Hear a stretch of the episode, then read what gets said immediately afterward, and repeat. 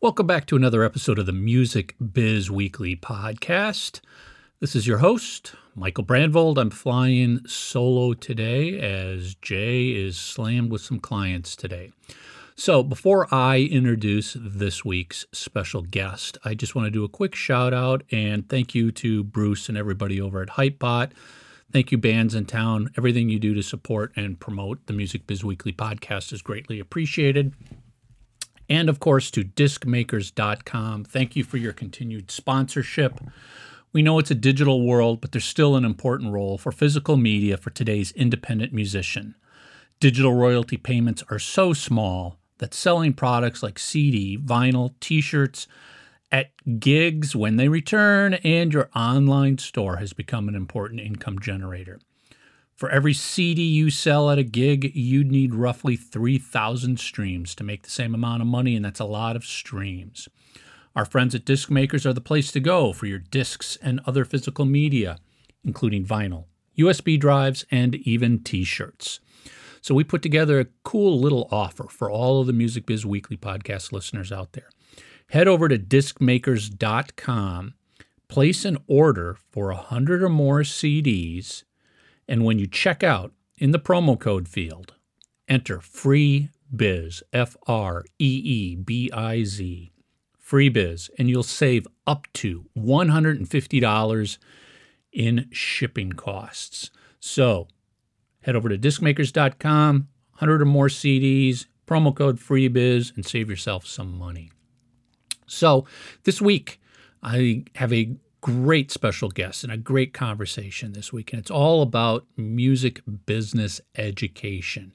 Colleges, universities, music business programs. We are joined by Susan Dodes from NYU, and she's going to talk to us all about what to look for in programs, what what's important, what's needed for applications, talks about the staff, the professors, everything, internships. This is a great listen if you're somebody who wants to get into the music business. So let it roll. Susan Dodes.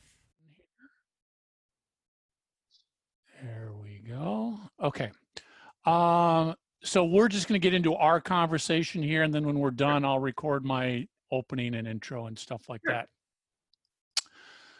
So, everybody out there in Music Biz Weekly podcast world, listeners and watchers all over the world, I want to welcome Susan Dodes to the show this week. And Susan, you can probably do yourself more justice than if I just read verbatim your little bio here. Why don't you give us a little background first on, on what you've done? Okay, so uh, I'm a longtime music business executive on the talent side. Started my career as a music publisher um, at Chappell Music in Warner Chappell. Uh, then went on to be a senior A&R executive at both MCA Universal and Sony Music. Uh, and then ha- uh, I've had my own company for quite a long time, specializing in A&R, A&R consulting, but also mostly managing producers and engineers. So my producers produce Bon Jovi, Sting, Chris Botti. My engineers worked with Christine, Christine Aguilera, all, all across the musical spectrum. Um, and for the last 10 years, in, in addition to all my music business work, um, I have um, sort of segued into academia. And now I'm a professor of music business studies at NYU Steinhardt School in New York City. So, and and and that's sort of going to be the segue into what we're going to discuss today, because when you reached out to us, um, and I'll just kind of paraphrase what you said, but you go, I've noticed that more and more frequently, I'm contacted by young people and parents from all parts of the country, even overseas, to explain and discuss the various music business and music tech degree programs that are now being offered by big and small colleges and universities around the country. What do they teach? How are they relevant? Are they necessary for young people who wish to work in the music industry or in the recording and engin- engineering side of the business? And a myriad of other important and sometimes amusing questions. And that's a that's something Jay and I, which I apologize, Jay is is not going to be with us today because he's just slammed with some of his clients this is something we we always have felt strongly about is you know and and I, and I don't want people to take this the wrong way but this business can be filled with a bunch of scam artists Very true.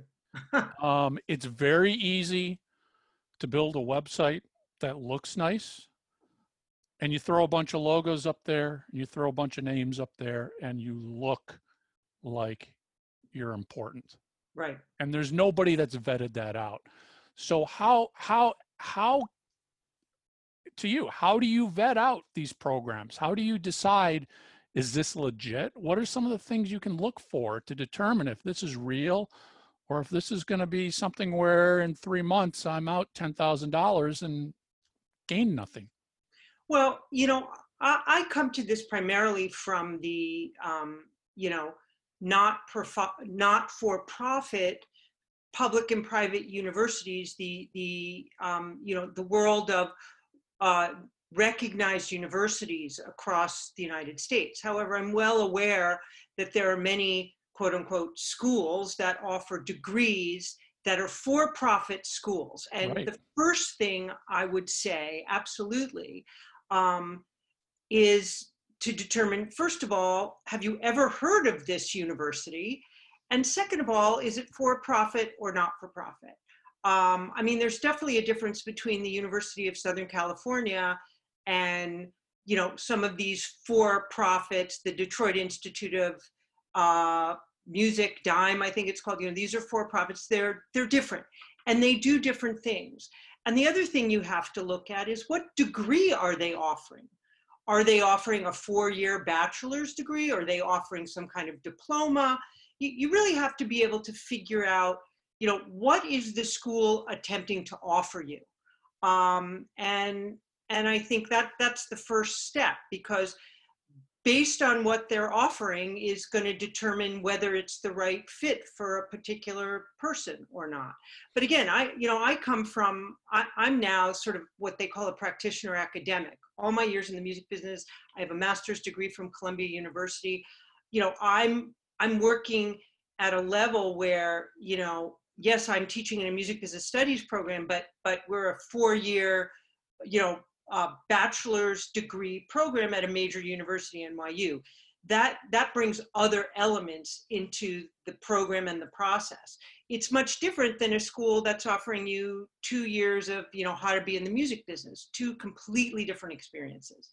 Yeah, you know, and and and because I I do so much in in social media and online marketing, it, it brings to mind I see these these programs that offer you a degree in social media to make you a social media and and and, and I can see through it because listen, that's not a bachelor's degree. That's not even a liberal arts degree. That's that's a made up diploma exactly. that the school is giving you to say congratulations you completed your course Right. it's not a, a legitimate credential i guess is what i would say Well, exactly. I mean, again, I would say the most important thing is to decide what are you trying to do? Are you trying to get a college education?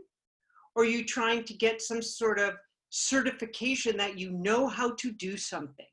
They are two extremely different things. I mean, I started my career teaching here in the United States at the University of New Haven in Connecticut, which is a you know major university with a uh, a music music business and music tech program, all three areas with 300 students. I mean, you're getting a bachelor's degree because you have to, you know, engage with many aspects of the university um, in order to achieve that degree. Again, that's very different than some kind of certificate in, you know, like you said, social media marketing. I mean, you want to you want to become an expert in social media marketing? Go out and do it. Yeah. That, that's my opinion on a lot of this stuff. Go out and do it. Engage and do it. Um, I don't really think you need to go to school for that. Well so that that kind of leads to the, the question i was going to ask is and, and and i get this all the time from people who just want want me to give them a little bit of advice do you need to go to a college to get a music degree a formal degree to get into the music business is it going to put you ahead of the curve? Is it going to give you more advantages over somebody who is street educated, so to speak? Um, I used to think the answer to that was no.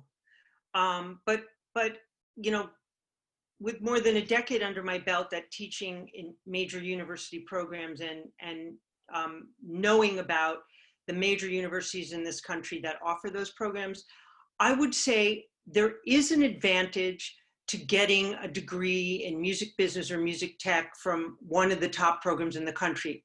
You know, USC, NYU, uh, Belmont University, Drexel, Syracuse University, um, Northeastern in Boston has a pretty good program, right? Uh, University of Miami, right? These are not only real schools where you're getting um, a, a bachelor degree and a liberal arts education, so you're also learning how to think and critically analyze and do all the things right. that a human should be able to do to engage in the world, and particularly if you're engaging with artists and creators, right? Being able to speak and discuss things in an intelligent, analytical way is really important. Um, aside from that, the big difference between going to those kind of universities and uh, just trying to find a job on your own is the nature of the faculty and the connections between those universities and the music business. One of the biggest um, pluses of attending, let's say NYU, is the fact that our entire faculty, we come from all different kinds of academic and professional backgrounds related to music and media, but all of us bring aspects of the music industry to our students and to our program. So the whole time you're in our NYU program, you are meeting top executives, artists, creators from all aspects of the music business all the time. And you are required to do at least two vetted internships at well-known companies, which obviously our program helps you uh, to get. So the ability to make contacts in the business and use those contacts to find employment when you graduate is a huge, huge um, plus for programs at the universities that really understand how to provide this kind of education. Um, and that's the other thing. These programs exist at a lot of well-known universities. But if you're not attending a university that's in the epicenter of the music business, LA, Nashville, New York, or being close enough, right? right. Philly, Boston, New Haven, right? You know, Northern California, right? I'm not sure how you're getting access to, to the epicenter of the business. I'm not sure why you would maybe do one of these programs at a school in Minnesota. As nice as Minnesota is, if you right. know what I mean, you right. know. So um, I, I do think um, that our students and our graduates um, have a leg up because they come into these jobs understanding various basic aspects of the music business is how it works. They understand, let's say in the world of music publishing, mechanical rights, sync rights, performance rights, they understand the basics of these things. They know what a PRO is. They understand how uh, digital distribution works right? They, they know these things, so they come in aware, ready to get right into the job. Of course, it's an entry level job usually, but they come with some background and experience and they're able to move through the business through the context that they've built while they've been, you know, in, in one of these programs. Do you think one, you know, getting into one of these programs um, is better than, you know, a lot of times people go, well, how do I start managing a band? And you know, mm-hmm. my advice is um, go find that local band playing the bar that you happen to love that nobody cares about and offer to start working for them. You're going to do it for free, but you're going to get in at the ground level and you're going to learn you you'll you will probably learn things that aren't even taught in school. You're going to you you'll you'll probably learn a lot quicker the unsavoriness that you will deal with when it comes to booking at a venue and trying to collect payments after a show and you know the frustrations of promotion and marketing and all that sort of stuff is is is that a is that still a great benefit for somebody to just go out there and find that local band you like and offer your services, be it a photographer, graphics, internet, management, merchandising, whatever it might be? Absolutely.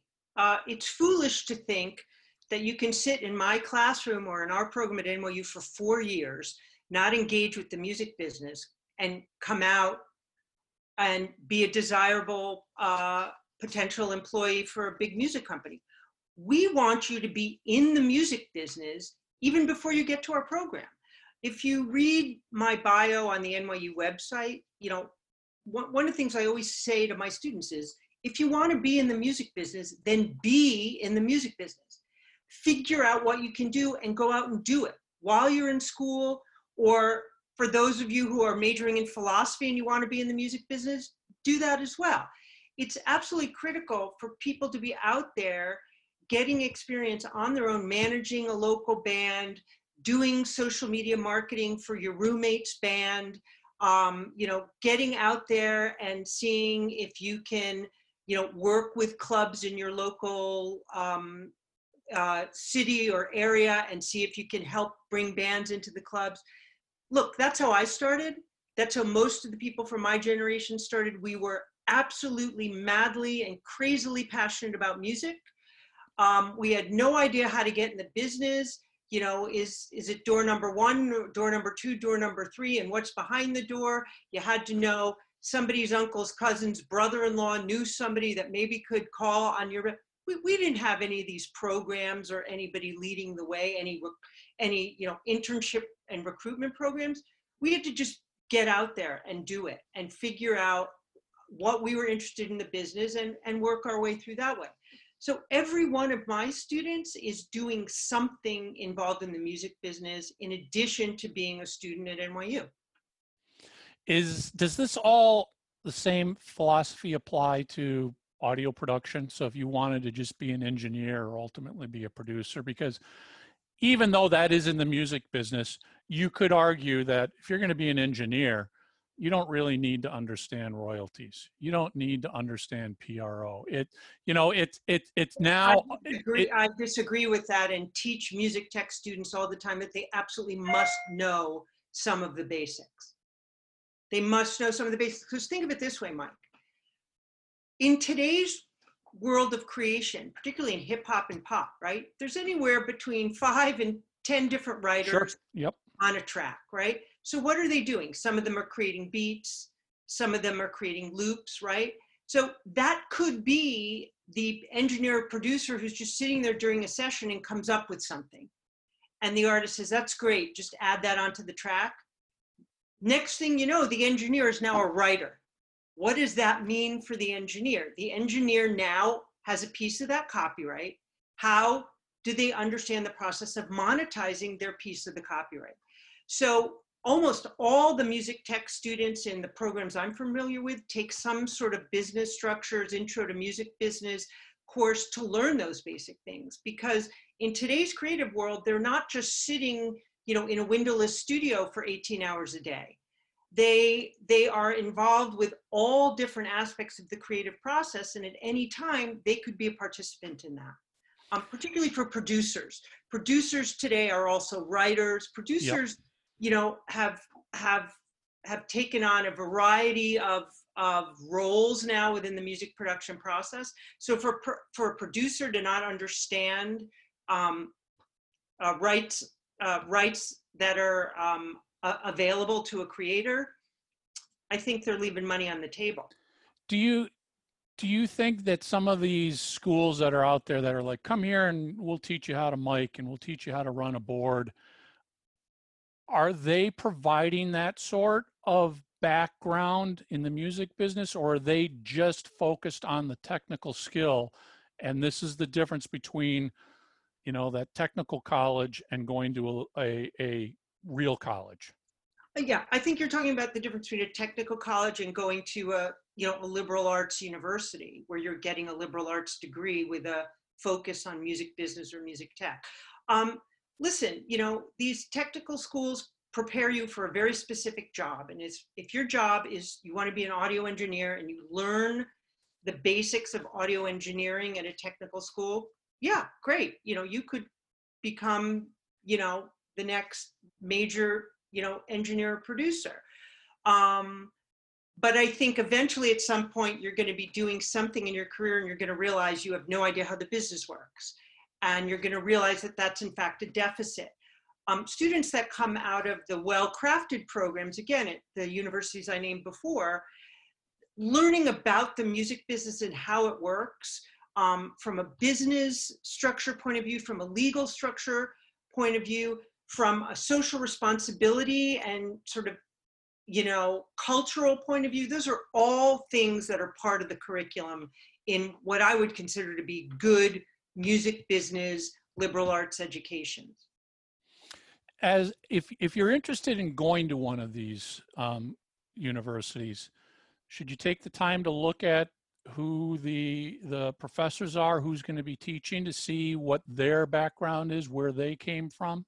Absolutely. I mean, I think in this particular discipline, it's absolutely critical to have faculty that have done it, right? That have been in the music business, that understand how it works. I mean, one of the things that is particularly impressive, let's say, about NYU's faculty is not only um, are all our faculty people who have had um, extensive high level experience in, in all aspects of the music business, but um, they uh, all have ad advanced degrees right? And um, have, are people that uh, come to teaching from not only a love of the music business, but but a real interest in sort of how to put the music business into an academic setting. I mean, uh, my background, my academic background is uh, American studies, politics, and culture, right? I've written a lot about how music can be used as a window to look at culture, politics, and history of a certain time period. Um, I'm interested in how music influences the way we live, right? So, um, so I think it's very important that you look at the faculty and see two things. One, are they people that that have sort of a broad interest in music that and can teach it? And two, do they have the background in the business where they can really provide students with information and connections that, that matter.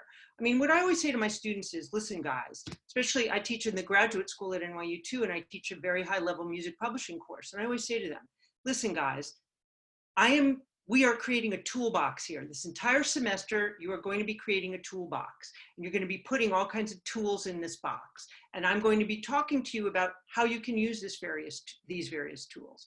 But when you get out and you get into the real music business, you are going to face situations and face deal structures and face interactions that we may not have talked about in class.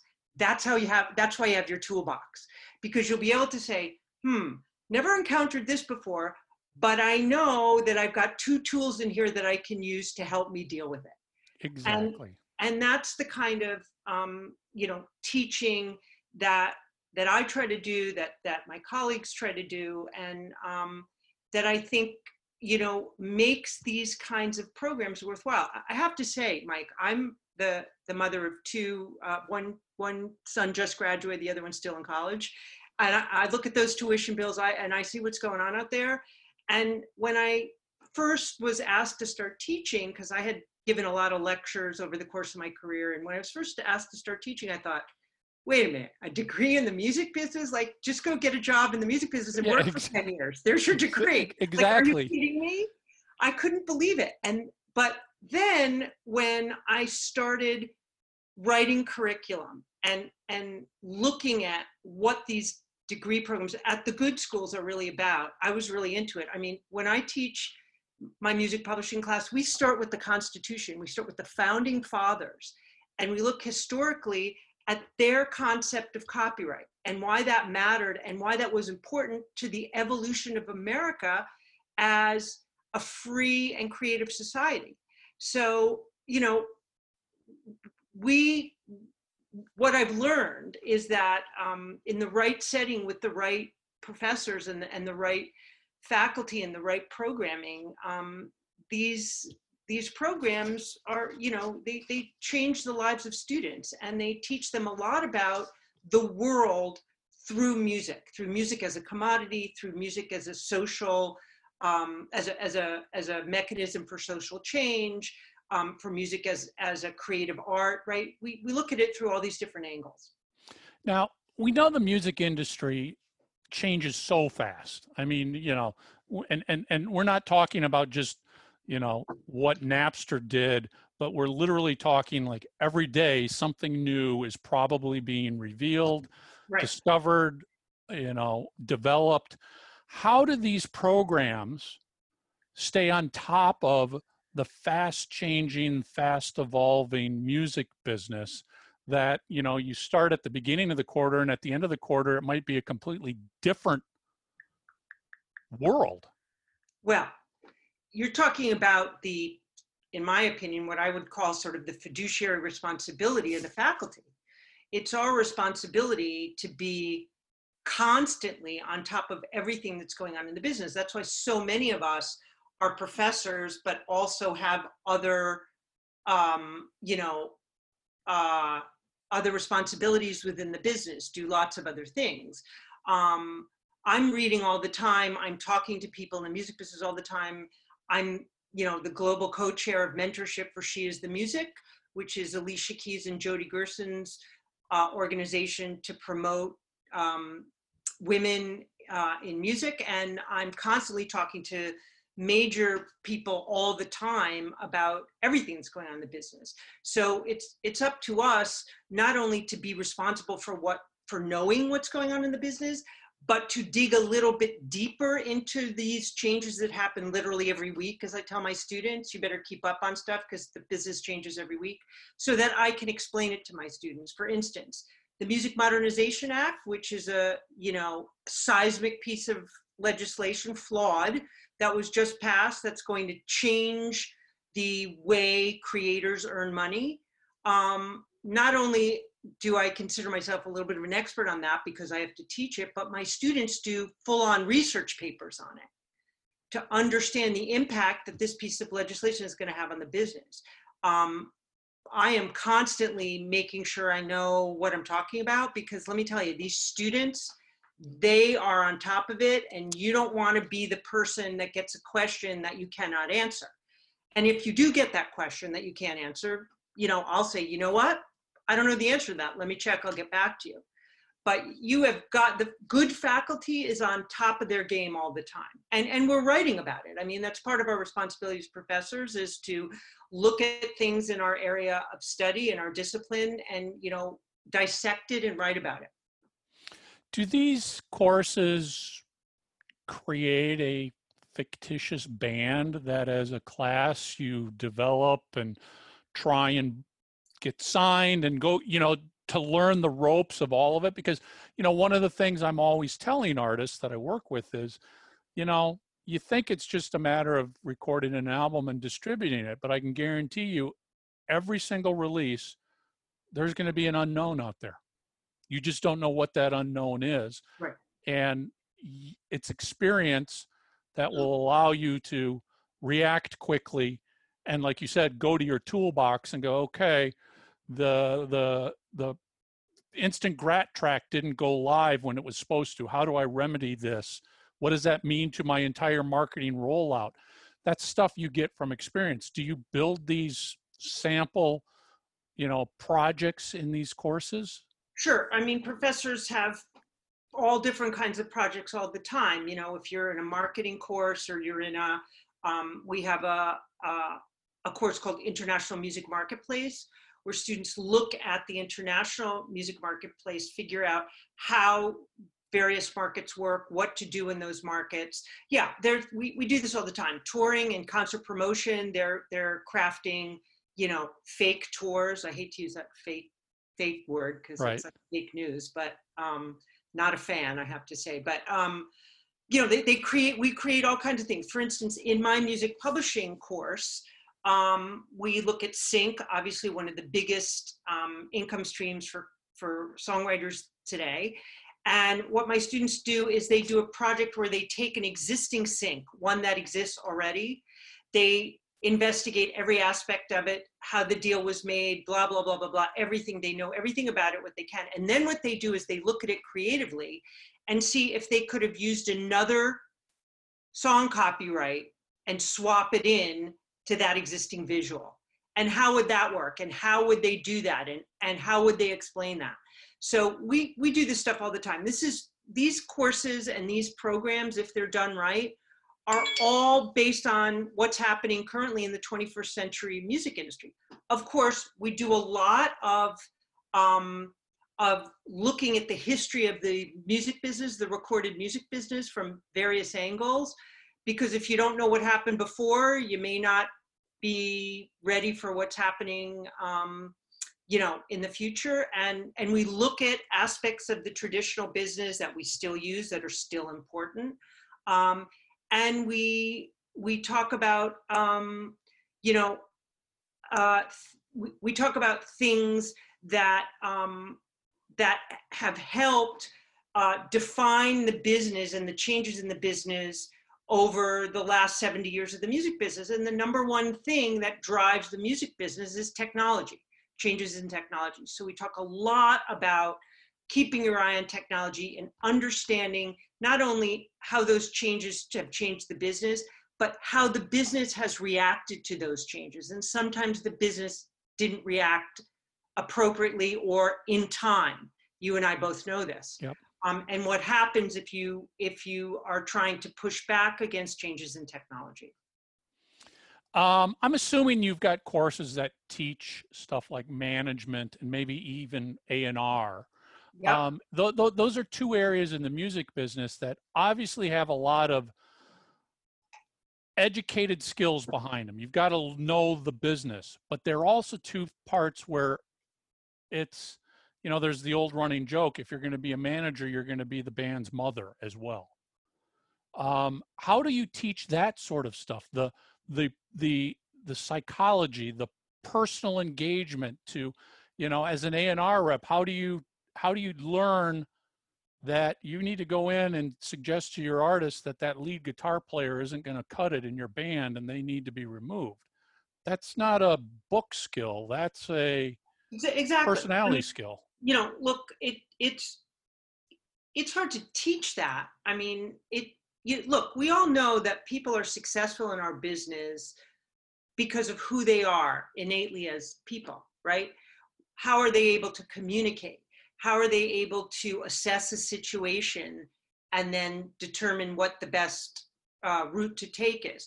I mean, that's why uh, the liberal arts aspect of this kind of education is important, right? So I'm a former A&R executive. You know, my entire career has been based on being an artist advocate. As a music publisher, as an A&R person, managing producers, I do lots of A&R consulting, right? So a lot of what my students learn is from my own experiences and from some readings we do and from we bring in a lot of guests we have a lot of people that come to our program at nyu that talk about what they do and their experiences and you know we run a couple different type of a&r courses at um, nyu we run one that's about um, talent assessment. What do you do? What skills are needed to assess talent? What are you looking for? I run one uh, in our January term in Nashville in partnership with Universal Music Group, where I take students to Nashville for three weeks, and we actually A and record in Berry Hills, the famous Berry Hills Studios, uh, emerging Nashville talent, where the students spend three weeks in the studio acting as A and R person and producer with you know Grammy-winning engineers like David Leonard, who did all the Prince stuff, and you know whatever. They're the on-site instructors. So they actually, students actually begin to understand the A&R process. But what's so interesting about this course is that they're working with real artists. And the most, the best learning that's come out of it is when they've watched the artist and one of our top exec, you know, top line professional producers have a disagreement. And how does the producer in the studio negotiate that conversation about whether a vocal take is actually good or not right how do you deal with an artist who comes into the studio unprepared these are not things you can learn in a book this is these are things that you have to learn from experience. So we're very big on um, experiential programs, um, at least at NYU. Um, that's part of the reason why Larry Miller, who is the program director of our program, hired me because I build those kind of programs because I know what it's like as an A&R person, so I want to bring that to my students. Um, so they're in real world situations and they're watching professionals and, and sometimes they're participating. Uh, I've had students, especially after the Nashville program, say to me, wow, you have to be like a psychiatrist to deal with artists in the studio. I'm like, yeah, exactly. exactly. exactly. You have to be. You're their girlfriend, you're their mother, you're their shrink, counselor, their, everything. Yeah, counselor, you're their social worker, you're Therapist. all those things. So yeah, these are the kinds of um, things that students really learn because they're being taught by professionals and we put them in these kind of experiential situations. What's the admission process like for some of these better universities, better courses? What do you, what do you, you know, is it is it all about the GPA you're bringing from co- uh, from high school? Is it about outside experience? Is it all mixed together? Um, well, I I can only speak for what I know about um, the universities I've worked at, but I, I I think it's pretty similar across the board.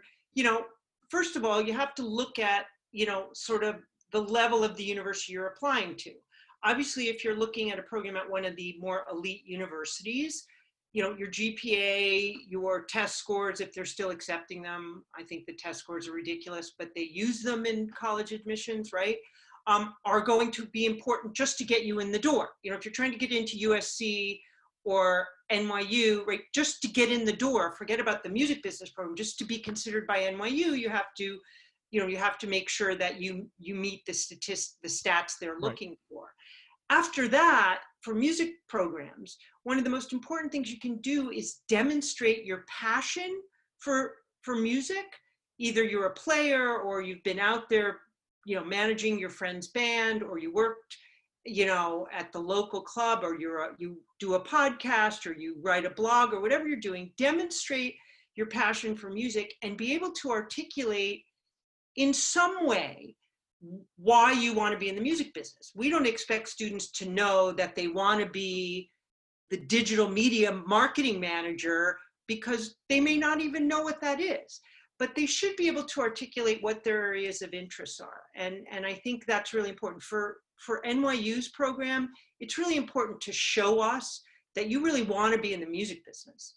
Um, and that you're not just applying because, oh, music business, that sounds cool believe me, most parents don't even understand what this is. So you can't just do it because it sounds cool, because your parents are at, at, at the very least are going to say, wait a minute, what kind of thing is this? You know, I've had many parents on the phone asking me to explain what this is.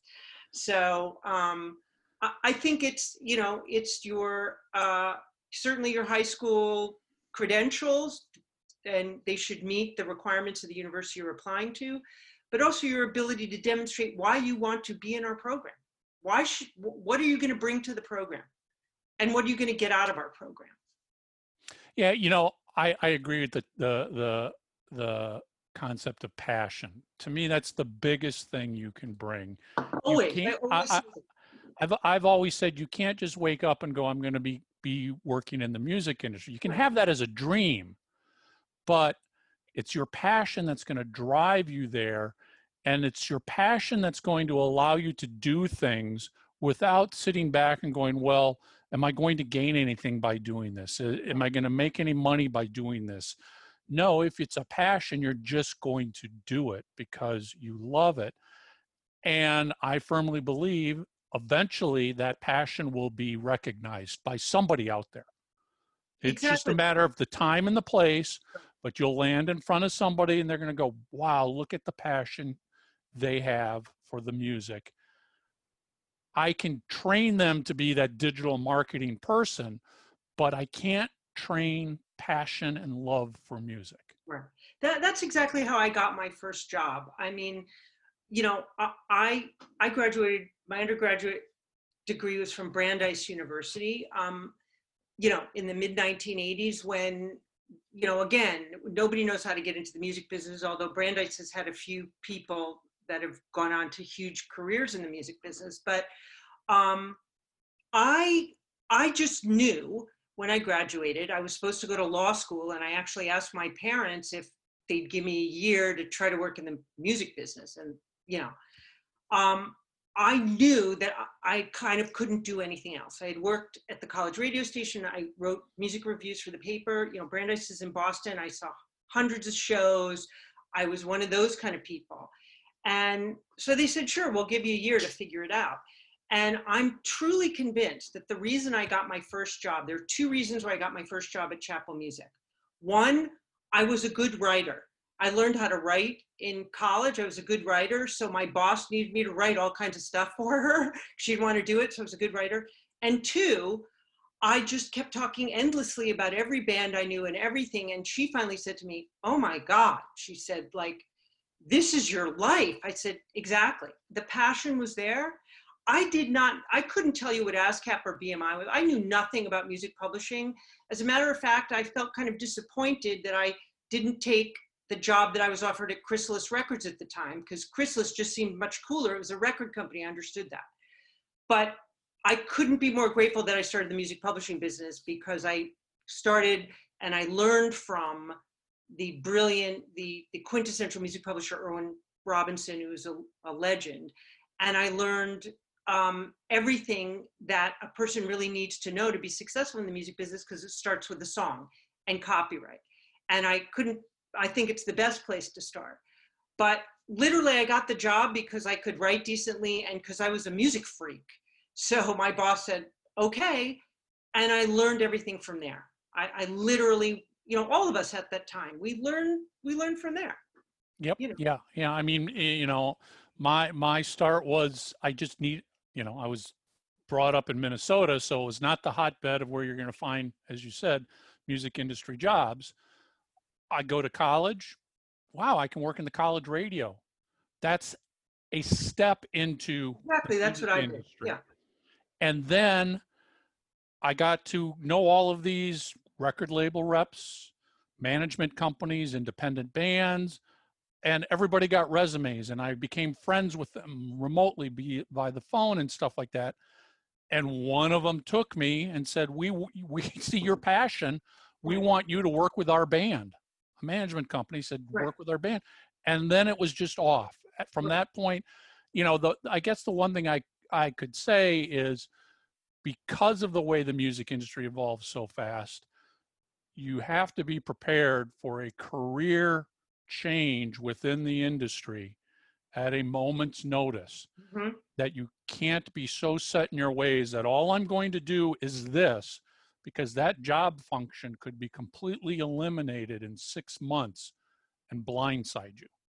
That, that's why I always I learned to appreciate having been trained in the music publishing business because in the music publishing business even more so today than when I started you deal with every aspect of the music business. You deal with everybody.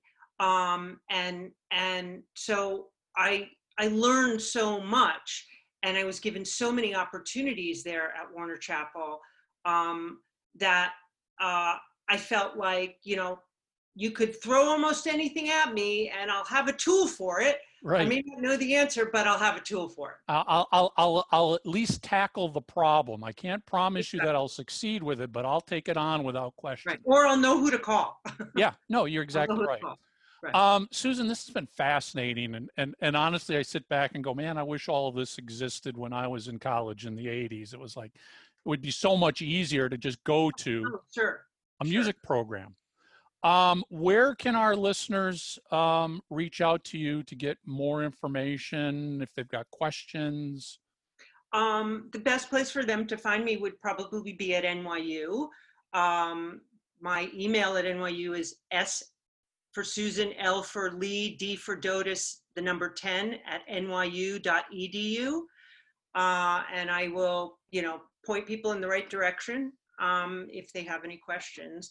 And I urge, you know, people who are interested in um, a music business, uh, university education, to really look around at at all the programs, all the different universities that offer these programs, and you know figure out if if one of these programs speaks to them because um, there's a lot of good ones. You know nyu is great but there there there, there are a lot of good ones and there are many not so good ones. Oh you you're 100% right. I mean you know as surprised as it is the college i graduated in southern minnesota has had a music business program for the last few years now.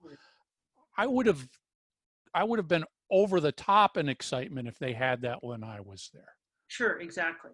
Um, do you speak at it? They should have you there. Uh, I I have oh you know right before the virus hit, I was doing a lot of uh, um, Zoom and Skype guest lecturing to the students. Right. Um, which is great. Which was great because it was my it's my you know it's my old university. I right. got a little little love for it, but um, yeah, it's the the programs are out there they're really starting to pop up more and more places. Right. But I think to how this whole thing started, you've got to do some homework to make sure you're getting into a Absolutely. legit program and not just somebody who's looking to make some money off of you for the quarter.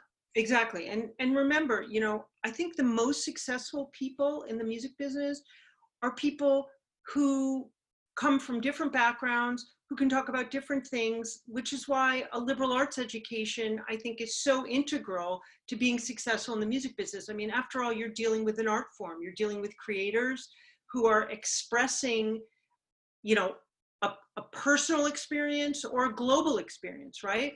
So to be able to relate to that, that requires, you know, having to have having to have had some sort of, you know, experience with reading novels and reading books and yep. knowing history and understanding art and you know geography and and all the things that we learn you know different languages in a liberal arts education and i think um, you know the, the best programs from my perspective are the ones that bring that liberal arts piece into the music industry uh, education and courses that you're taking and um, you know i think nyu does it well and there are others that also do it well.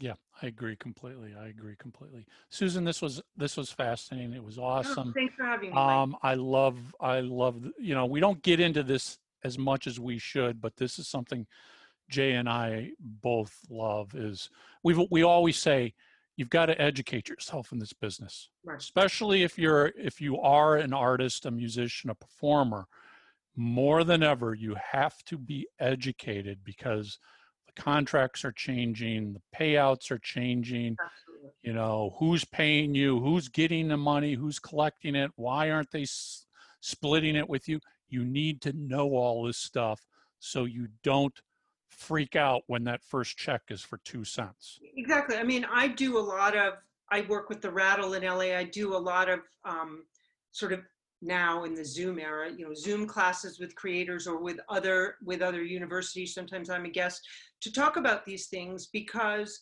you you can't survive in the business unless you know how it works. And um you know so many people just jump in and have no idea sort of how any how anything works. And you know this is why i love your your guys' podcast because you have several episodes that speak directly to specific areas that I want my students to understand. Like I said, I can teach this to them in the classroom, but then when they hear from an expert on your podcast, it you know it just emphasizes and reinforces the stuff we're talking about in the classroom. Yep. Um, so you know, I'm a big fan of what you guys thank do, you. and I appreciate it, and I and I thank you, and my students thank you. Thank you. Um, they're all so fans now. So um, I'm, I'm just, it's been great that you, they asked me to come on and chat for a little while. Awesome, Susan. This was this was this was great. Okay. Thanks, Mike. Um, Thank you. I guess you'll be in touch and let me know when or if you're airing this. Discmakers.com. Use code FREEBIZ for ground shipping on CD orders of 100 units or more, $150 value. Love that conversation with Susan. So much great information. Man, you know, when I was back in college and wanted to break into the music business, I sure wish there was a lot of these programs back then. So if this is something that's interesting to you, that you want to get into the music business, check out everything that Susan's been talking about. Reach out, ask her some questions. Um, it's I think it'll be well worth your time. So, as a quick mention just thank you to all of our sponsors and supporters hypebot.com bandsintown.com discmakers.com thank you for everything you do to continue to support the music biz weekly podcast. And of course if you're watching us on youtube hit that little red subscribe button. If you're listening on spotify follow us. And if you're listening on itunes make sure you subscribe leave a review and a rating you don't want to miss another episode of the Music Biz Weekly podcast. Jay will be back with us next week. That's it. Take care, everyone.